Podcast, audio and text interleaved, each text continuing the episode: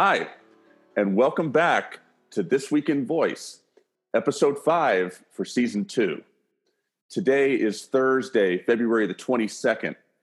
Our sponsor for This Week in Voice is Voice XP, a St. Louis based company that creates Alexa skills for businesses to be more productive and efficient.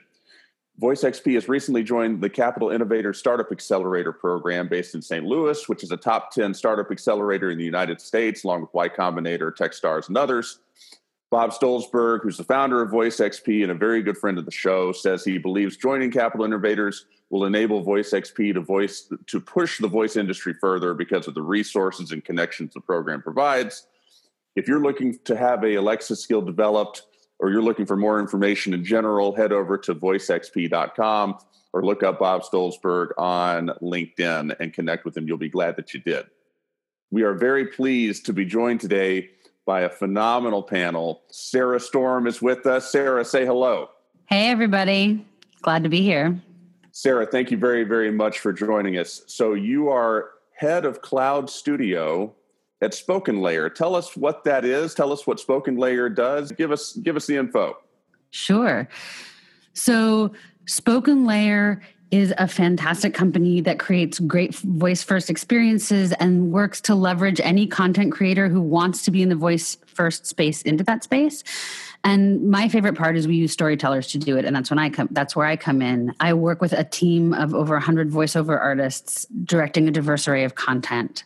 And I'm here I'm here representing my own views today, but I'm thrilled to be a part of the Spoken Layer family. We love that. We love that you've taken this time aside and love what Spoken Layer does. Totally get that uh, this is something independent you're doing. And speaking of something independent that you do, you are also an actress on Law and Order SVU. Tell us a little bit about what that's like. We don't we don't get all Hollywood up in here all the time. I had a fantastic run of five episodes as Bronwyn Freed, later Bronwyn Freed Wilkins. Uh, I started out as a juror I became a little bit of a terrifying prison girlfriend, and I my character's claim to fame is breaking out terrifying people using baked goods and food. When we last left Bronwyn, she was awaiting trial. Um, she she had helped some bad people because she she sees the good in everyone. It was fun. It was really fun. Like um, I that's my training, my background. I have a BFA and an MFA in acting. TV and film is my passion and I'm I'm lucky to get to leverage both of my careers against or towards the other, you know. I love that. So you're an accomplished professional along with an accomplished actress. We're very very pleased to have you today. Thank you so much. You got it. We also have Dave Kemp on the show. Dave, say hello. Hey Bradley, thanks for uh, thanks for having me. Yeah, absolutely, Dave. Thank you for joining us. So, Dave, you are business development manager at Oak Tree Products share with us a little bit about your role and what Oak Tree does. Yeah, absolutely. Um, so, Oak Tree Products is a distributor of uh, medical supplies and devices to the hearing healthcare professional. So, I um, kind of take it upon myself to, you know, dive into the voice first world, learn as much as I can about this space. I think that it's going to be, you know, just increasingly more applicable to uh, all of the ear worn devices. You see it now with hearables. Um, i think in the future we'll have it you know integrated into hearing aids and stuff like that. So i think that it's going to be really relevant to my industry and uh, it's kind of what brought me here today. So i really appreciate you uh, having me on. Yeah and we love having you on. Thank you dave for setting the time aside. Thank you both for setting the time aside and with that we will get to the news so our first story this week is a big piece at the New York Times. I've seen a lot of people talking about this thing, uh, even more so than a lot of other prominent articles that we talked about lately. The article is called Why We May Soon Be Living in Alexa's World. And this article talks about a lot of different things, but essentially it's just sort of a realization of where we've come with this voice assistant, voice first transformation and I don't want to talk too much about it. I want I want to get both of y'all's opinions on you know both of your takes on what you got out of the article and what you thought was most interesting. Sarah, I'm going to start with you. What did you think of the article? What did you take away? So to be completely honest, I I got a little bit derailed by the beginning. I was just so I wanted desperately to solve the mystery of how his Alexa screamed. I mean, my takeaway I think is that the devices are everywhere and that that to my mind, based on what I was reading, Alexa, it seems, has really taken sort of almost the Facebook track of developing things, right? Get it out there, let it break, iterate, iterate. As they said, some of the experiences are sort of shaggy, some of them work wonderfully, but they're they're being very successful. Amazon is in getting their device and their their AI into tons of different spaces, and then it's really, you know, it's it's just hitting us everywhere. And I, I think pretty soon, I, I mean, I guess what I, my takeaway it piques my curiosity because everyone seem the the big players seem to be all trying to manage that ubiquitousness and Alexa's clearly out in front at the moment. When they talk about the the platform war, the potential platform war between Amazon and Google, I am super curious about how that piece of the puzzle is going to play out. I think there's so many op- there's to my mind as a user there's so many opportunities potentially for collaboration. Everyone is doing such great and interesting things and I know that people, in addition to the companies being competitors, people developing the technology are also colleagues. And I'm, I'm just very curious to see the way that things progress. Yeah, so I, I agree with Sarah. I, th- I think that it's really going to be intriguing to watch how this all unfolds from a platform standpoint, looking at both Google and Amazon and seeing, you know, what other players might emerge. I know that we have multiple smart assistants, but it really does seem like it's those two that are kind of controlling everything. The piece that really stood out to me, and I, I think this is kind of what we see with a lot of cultural shifts. Um, you know, he said, uh, Farhad said, how many people uh, really are willing to let an always on device in their house? And for me, this kind of brings back, you know, the whole notion of Uber and Airbnb when they started. I remember I, the first time I did Uber was like 2013 when I was living in Chicago. And I remember explaining that to my parents, and they were like, you got in a car with a stranger and you know you you did all that through an app and it just seemed far-fetched at the time and a lot of people had that sort of that notion that wow that's that's really strange i don't think people are going to mass adopt it you saw it with airbnb too you're going to go you're going to go live or i mean you know uh, stay at a, at a stranger's house and what you see is that people are migrating toward these different things because they really are better. You know, it, it, in terms of an Uber, you can go, you can call it up on your phone. It has all of your history. It's actually safer because it's, you know, you have your identity of your driver and all of that. And so I think this is similar in, in the sense that, you know, you ultimately have uh, these what what could be perceived as uh, always listening devices, but I think that you know, as people realize it's not really the case. It's more of uh, a, a, little assistant, you know, something to help you out. Um, and so that's kind of one of my takeaways was that, you know, I think that people are starting to realize, like to your point, that this isn't really a fad. You know, over the past three CESs, you saw that increasingly uh, smart assistants have dominated all the way to the point to this year where Google was, you know, advertising, doing outdoor advertising on virtually everything they could around venue. Um, so I think that it's definitely here to stay. I think that um, we're seeing just a cultural shift as people become more and more comfortable with this idea of you know using an assistant um, in order to really help yourself and not really looking at some of what might have been perceived previously as creepy or weird or anything like that. I want to ask both of you, sort of coming off the heels of, of that discussion, there's several recurring themes with voice technology, and they surface constantly on the shows of Voice First FM and everywhere else that this stuff is being talked about. One of those themes is whether voice is a complement. I'm talking in, in the in the arc of the long term evolution of this technology and technology in general. Is voice first technology a complement to the smartphone or the idea that you're going to carry around this rectangular metal thing on your person all the time, looking at it, it dominates everything? Or is it a substitute for that technology? And this article sort of talks around that concept a little bit, uh, but I want to just flat out ask you, and Sarah, I'm going to start with you. In your opinion, both of you are extremely knowledgeable people uh, working in different aspects of this field and this technology. In your opinion, does the smartphone ever go away uh, thanks to what voice technology affords for us and its ubiquity into all of these different devices?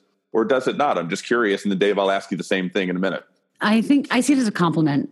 I really do. I feel like there are always going to be things for which a tablet I mean, we may move away from from the laptop entirely, but I could see a world in which we want some sort of smartphone or tablet accessible to us, even as we move more and more into the voice space.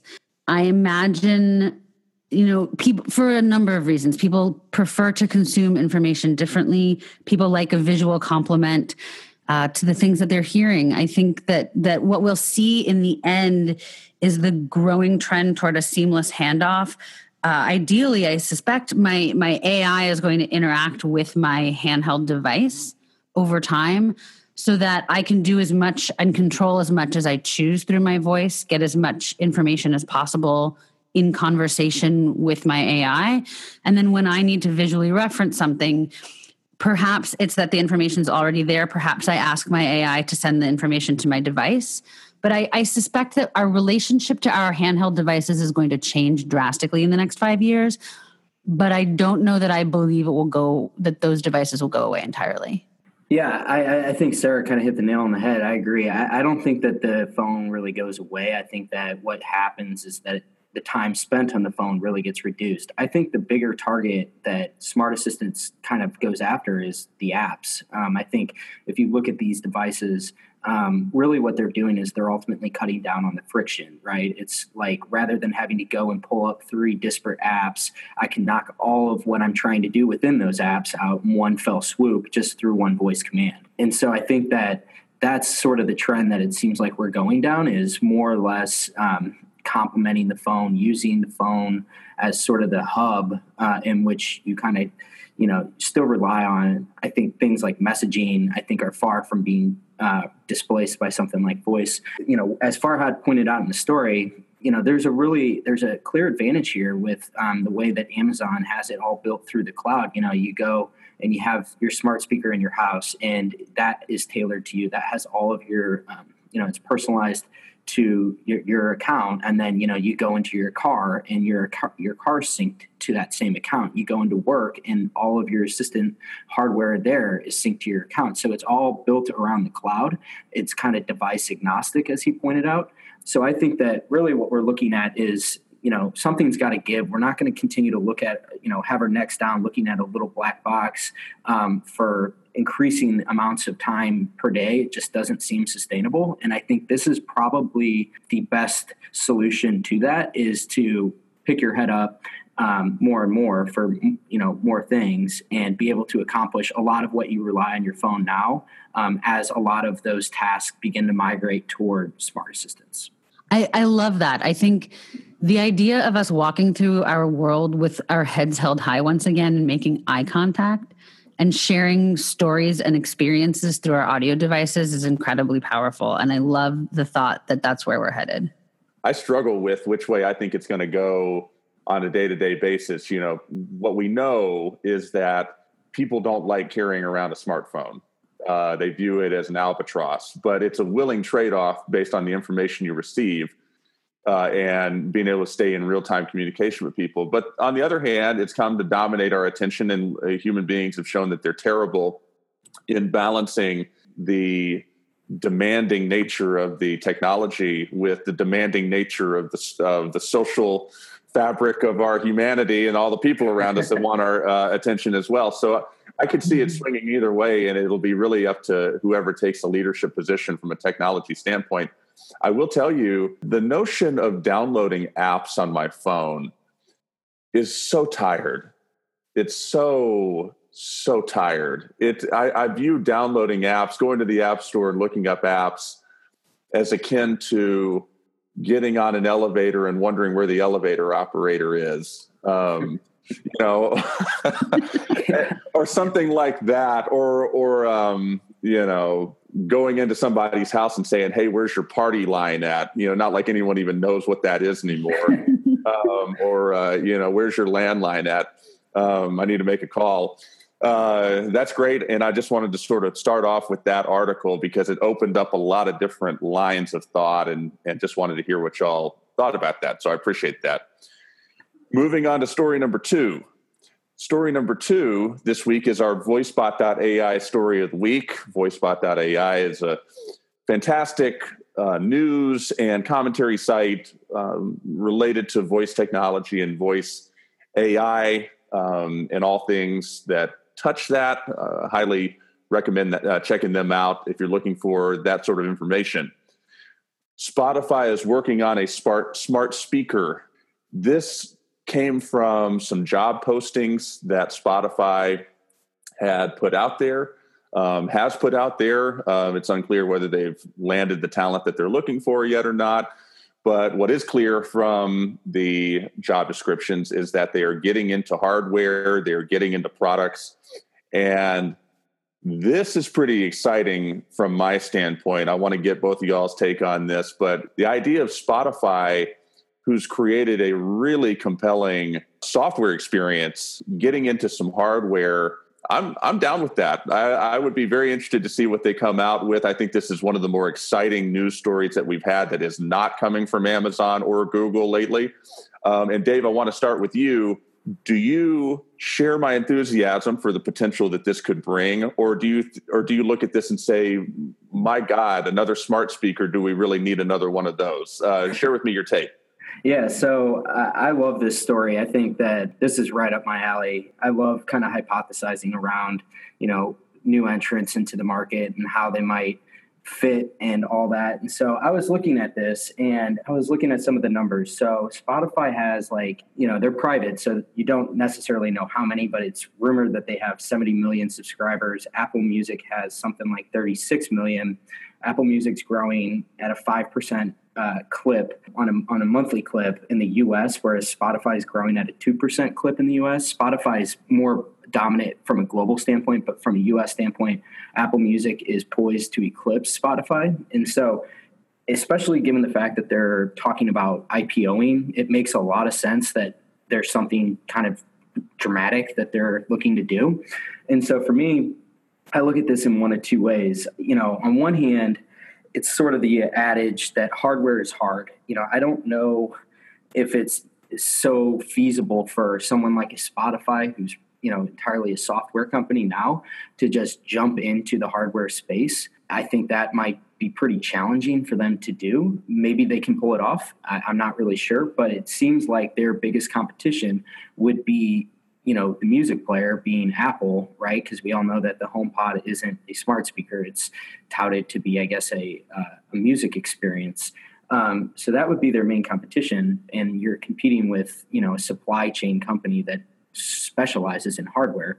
Um, so it seems like that might be kind of daunting. And I saw a uh, an article by Om Malik where he was hypothesizing, or maybe it would it would make sense for Sonos, or I'm sorry, Spotify to go and buy Sonos.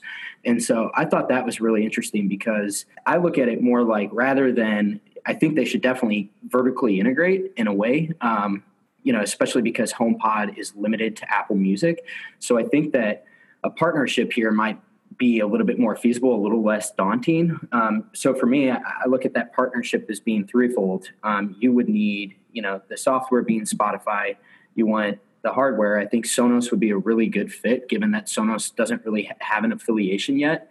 And then the third piece would be, you know, how do you control that? And I think that you'd want some sort of uh, voice control with that. And that to me, you know, I know Bret uh, in the VoiceBot article, he was kind of um, ascertaining that maybe SoundHound would be a good option here, and that was really intriguing to me because I think, you know, SoundHound, given the fact that they came from music recognition, I think that could open the doors to um, some really interesting possibilities around recognizing music and making it just a, an experience that's all built around music, whether it be playlist and curating playlists and all types of different things around music. Um, so those were some of my thoughts. You know, I, I just think that for them to post two job postings and say we're going to get into the hardware game and compete against someone like Apple, that just seems to me like a, a pretty daunting task. And to me, I, I really like the idea of them getting into hardware, but I would opt for more of a partnership approach where they go and either acquire or partner with uh, some of these different non-affiliated um, manufacturers. I'm excited. I'm really excited. I'm very curious to see how their hardware will be different.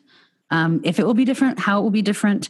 I think, as we were saying earlier on, you know, anytime that more competitors enter a space, to innovate and and execute their passions and their ideas i think it's great for the market. I think it's fantastic for consumers. Um, maybe spotify will hit on something innovative and new that neither of the the tech giants have come up with yet or maybe they'll approach the market a different way. Um, the piece that stuck out to me oddly was was it mentioned about their content um, the possibility that it could run other content at lower cost and improve their margins and I and I it started me wondering and completely speculating and fantasizing about like what if they chased B like a B two B relationship?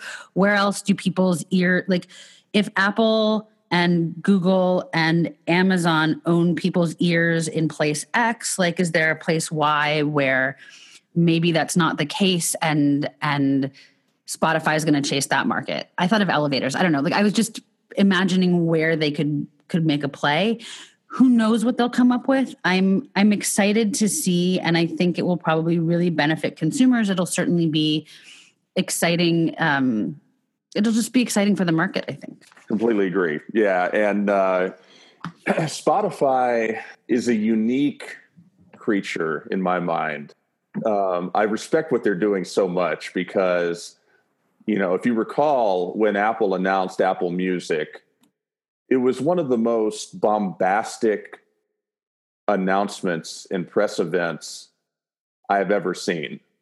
And that's not necessarily a negative. I mean, I'm cool with that.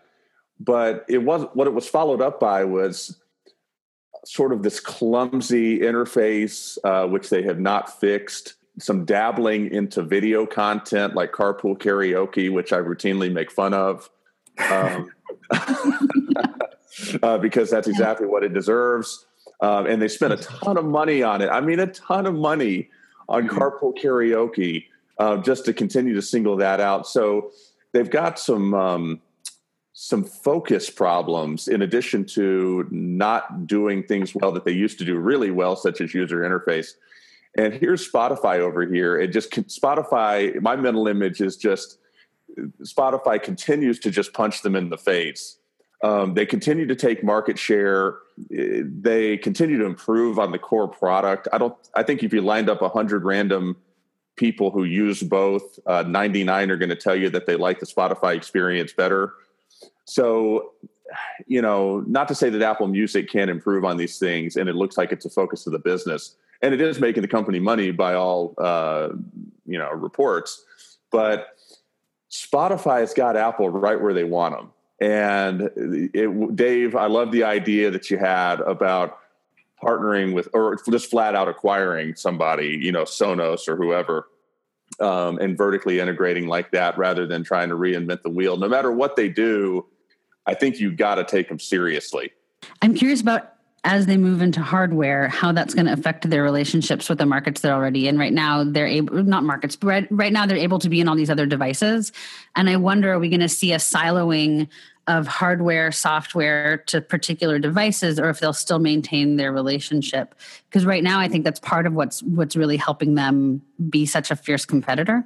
I'd say too that you know one thing to, to keep in mind is that they, there it, isn't necessarily a smart speaker. Um, it you know the the postings were a little bit ambiguous. It didn't specify what hard hardware they were making. It's just speculation that it would be a smart speaker, whether that would be you know I don't know in the ear earbuds or something like that, or maybe just an entirely different device in itself. So I agree with you, Bradley. I would not underestimate them at all. I think that they're they've shown that they're incredibly innovative. Um, they're a smart company, and I think that you know it's it, it, might it might be something that's entirely different. Maybe something around curating music, given that that's one of their main differentiators on Apple Music. I'm a huge Spotify fan, and that's something that they do really well is recommending music for you based on your likes. I don't know Apple's curation as well. But it seems to me like that's one of their strong points of differentiation. So maybe they could create a piece of hardware that's built around recommending music for you and, and trying to you know identify new things that you might like. Definitely agree with the thought process that coming out with hardware may not be as simple as coming out with hardware uh, everything may not stay the same. They may start to get treated differently from other companies that make hardware. That mm-hmm. while Spotify didn't make hardware um, while they were just a software company, uh, you know, maybe maybe Amazon and Google were like, yeah, come come on in.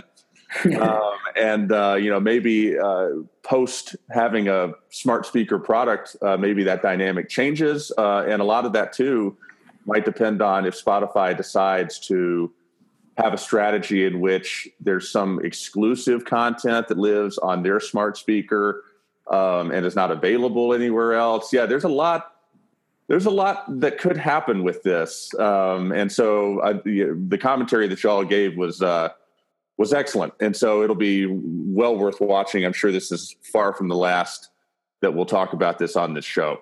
Story number three from Forbes Meet the Voice Marketer. This, this is an interesting one. And yes, this is sort of a one off piece that one of their contributors wrote, uh, sort of an advertorial sort of deal. But I think that this piece raises a lot of interesting questions. And it does it right off the very first line. The first line, which I'm just going to read verbatim of the article What will your brand sound like? And what will it have to say? There's a lot of people uh, around the world thinking about that question. Sarah, I want to start with you. What is your answer to that? What is it that brands should be thinking about? What is it marketers should be thinking about? How should this voice technology be leveraged in your mind for companies? I think about it in, in two tracks.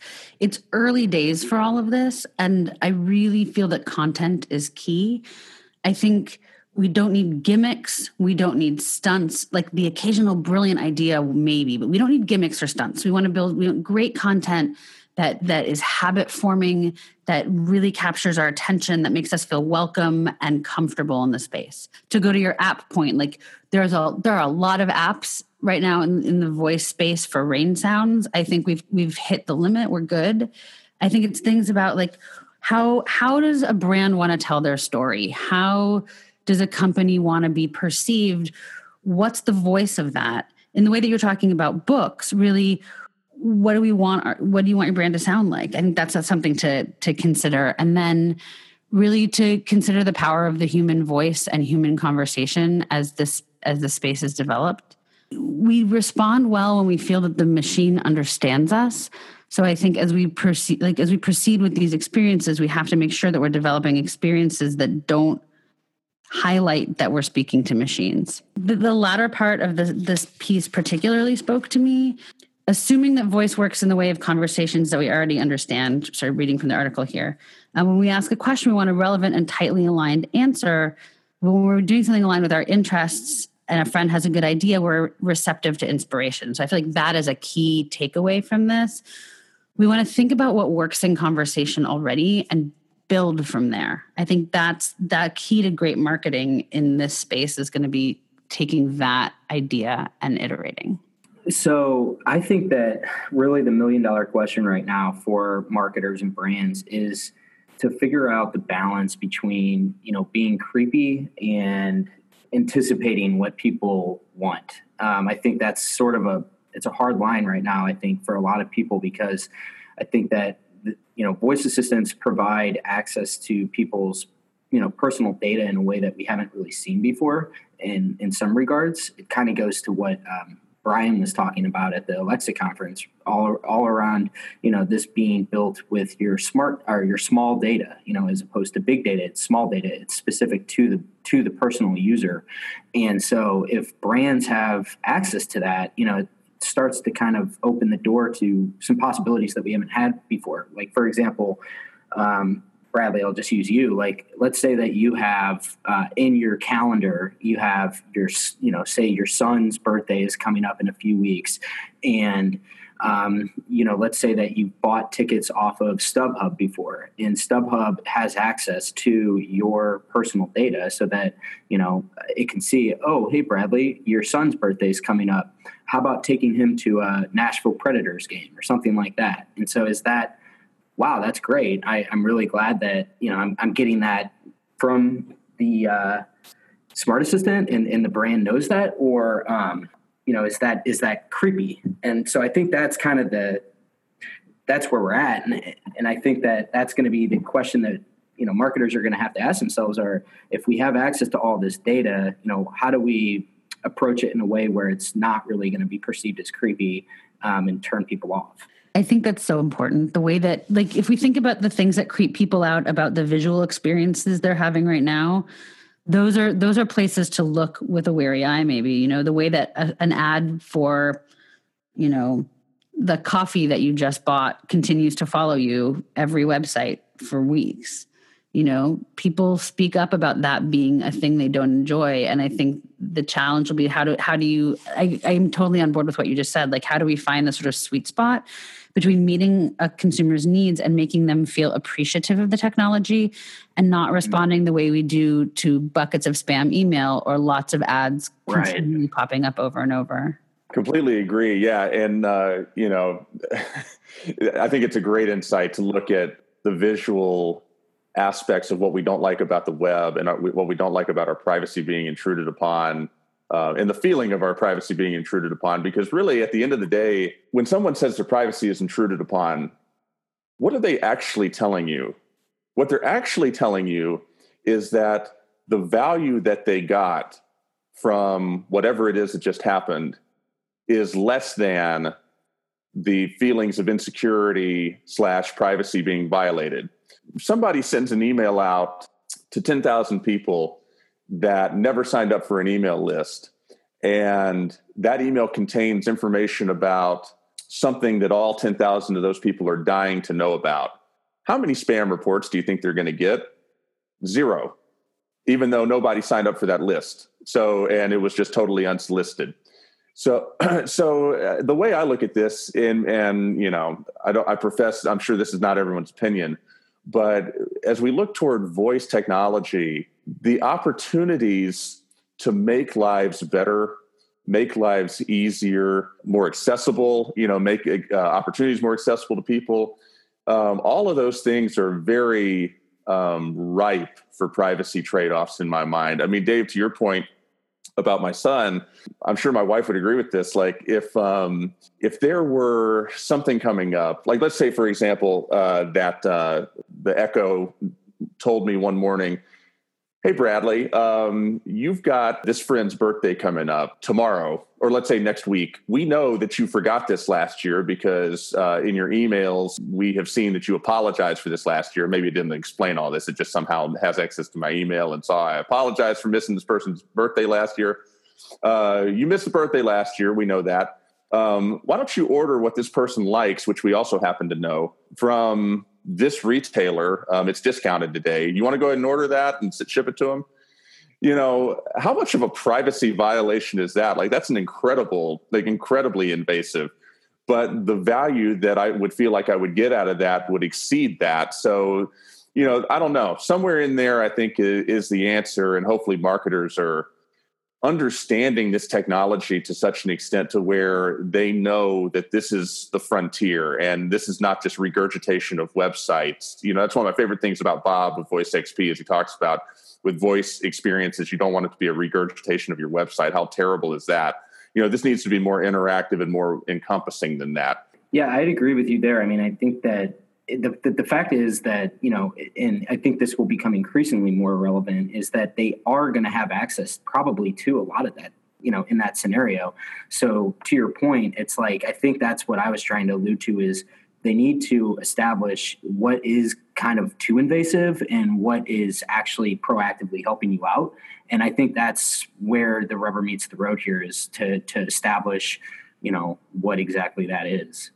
I think the companies that are able to find that that sweet spot between value add and and privacy trade off are going to do incredibly well and be very popular and probably become the leaders in the space. I'm excited to see what will happen. But as you said, there's a, there's a big opportunity for a lot of good to be done. I think people need to, pre- people, companies, marketers need to proceed with both eyes open and thinking about all sides of that issue. Moving on to story number four.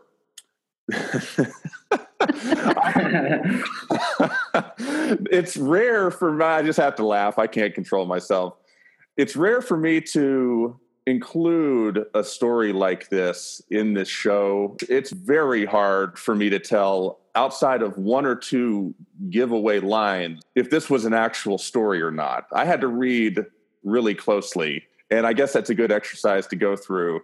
But the name of the story is Local Man to Marry Amazon Alexa.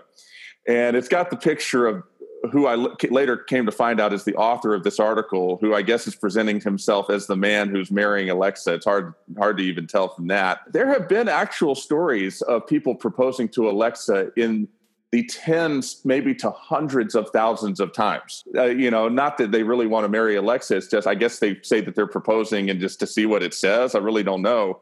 I'm including this story for one main reason, but I want to get y'all's take on it and what stood out to you. I think that the takeaway for me here is that at the point at which you've got local small town publication with the humorous off the beaten path columnist writing about voice technology and Alexa in this manner where there's no explanation actually minimal explanation. There is some explanation of what Alexa is, and then just get straight into the article. I would say we've reached kind of peak. Uh, we've maybe we've reached the pinnacle, eh, you know, in terms of adoption, in terms of awareness. I think this has a lot to say. It has it means a lot in terms of you know it is a very safe place to invest time and resources at this point if you're seeing this type of thing come forth and Dave, I want to start with you. This is a kind of a whack article. Um, what what did you think as you looked at this? What did you take away, if anything? this is a very bizarre article. Uh, I was laughing. I it, I had to read it a couple times because I was very confused by you know who exactly was marrying Alexa. Um, I like too how it says that you know it says Larue contends Alexa is kissing up to Vernesto who keep ordering items from Amazon. Like this is just this, is, this is bizarre. um, yeah. So I was I, I, got a good kick out of it. Um, I mean, I remember there was an article that like I think it was a couple years ago, but it was like five hundred thousand people uh, have said "I love you" to Alexa. So and it kind of brings in like the whole movie of her and like you know the fact that the guy at the end he's like gets his heart broken by his I guess his smart assistant. Um, but I don't know this this article in general. I just I had a good laugh. I, I agree with you. I, would encourage everybody to go check it out. It's uh, it's pretty wacky. Um, well, so I was curious. I mean, it it wants to be an onion piece. It was funny. It, it, it, aspires to onionhood, I think. Uh, he's lifted his character names from an 80s movie called Harlem Nights. Vernest and Dominique are from Harlem Nights. I'm uh, um, that, that was totally lost on me. Uh, but keep going. Oh no, I didn't. I I was like I googled. I was like I wonder where he's getting. I just was curious and I started googling names, and that's what I came up with. I didn't know that off the top of my head. Um, I just thought that that was sort of interesting. I don't know if there's any relevance other than maybe he loves the movie. It was funny. I think it does speak to the ubiquitous of the device. If we can make jokes about things without much explanation, then it's everywhere and solidly so. I think he had an interesting little dig at at Alexa as a purchasing powerhouse. It just it's funny, it's silly, and and I had this thought. It was like at this point in history, when I read satire, I, I do find myself wondering how long until fiction becomes some sort of twisty reality. Like we might see someone trying it. Who knows? It's just it's funny. It's worth it's worth a chuckle. It's worth a read. I definitely thought it was worth including. I thought it was worth a discussion. I do wonder one of the things that crossed my mind is do the people at Amazon or you know even the people at Google or Apple or anybody involved in the space do they look at these stories and laugh or do they look at these stories and, and with disgust i mean i guess another way to phrase it if this were a real story, and I want to get both y'all's take on this uh, before we close out on this on this one. Let's have a hypothetical situation for a moment, because I guarantee you this is going to happen probably sooner than anyone cares to think about. Let's say for a moment that there's a very real story reported that some man wants to marry Alexa and is actually going to have a ceremony in which they marry their just throwing this out there Amazon Echo Show with Alexa. Now, is Amazon going to uh, want to be present at that? Um, are they going to support that in any way or acknowledge it in any way? Or are they going to ignore it and put their fingers in their ears and hum a song and wander off the other direction and act like it doesn't exist or put their head in the sand like an ostrich? Sarah, I'll start with you. What do, what do you think? Well, I think when it's things like this, when it's satire that they're reading, first of all, to answer the first question, I, I hope and I suspect pretty strongly um, that people have a good chuckle when they're when the things that they are working on are brought into the realm of humor and satire. It means people are talking about it, people are thinking. When we get to the hypothetical point of somebody attempting to marry a device, I I I I suspect context will have a lot to do with it. There's an Australian artist who has married at least two bridges at this point, and I. Are you serious? I, I am serious. Her name is Jodi Rose. Her name is Jodi Rose. I had remembered her and I Googled her. She's married a bridge. Oh, no, maybe she just married the one bridge. She married Le Pont du Diable Bridge in Céret, southern France. Um, wow. And so, yeah, I mean, it's and we don't have to delve into that piece although like it's there you can read all about it on a couple of different things online i think how will they I, I i can't really speculate on how people will react. I suspect some people will find humor in it. Some people will probably be horrified and some people will see it as artistic expression. I don't know. I think it'll if i were designing an ai experience and someone felt so attached and close to that experience that they wanted to be in a relationship with it i would think i had done a really great job of building a really well-rounded versatile convincing ai that would be my first thought then i'd have a personal opinion on people marrying inanimate objects but you know i feel like it speak it, I, I would take away that i had done my job designing a compelling experience I agree with you. You know, your initial point. Like this is this is peak Alexa right now. This is peak like the where we're at.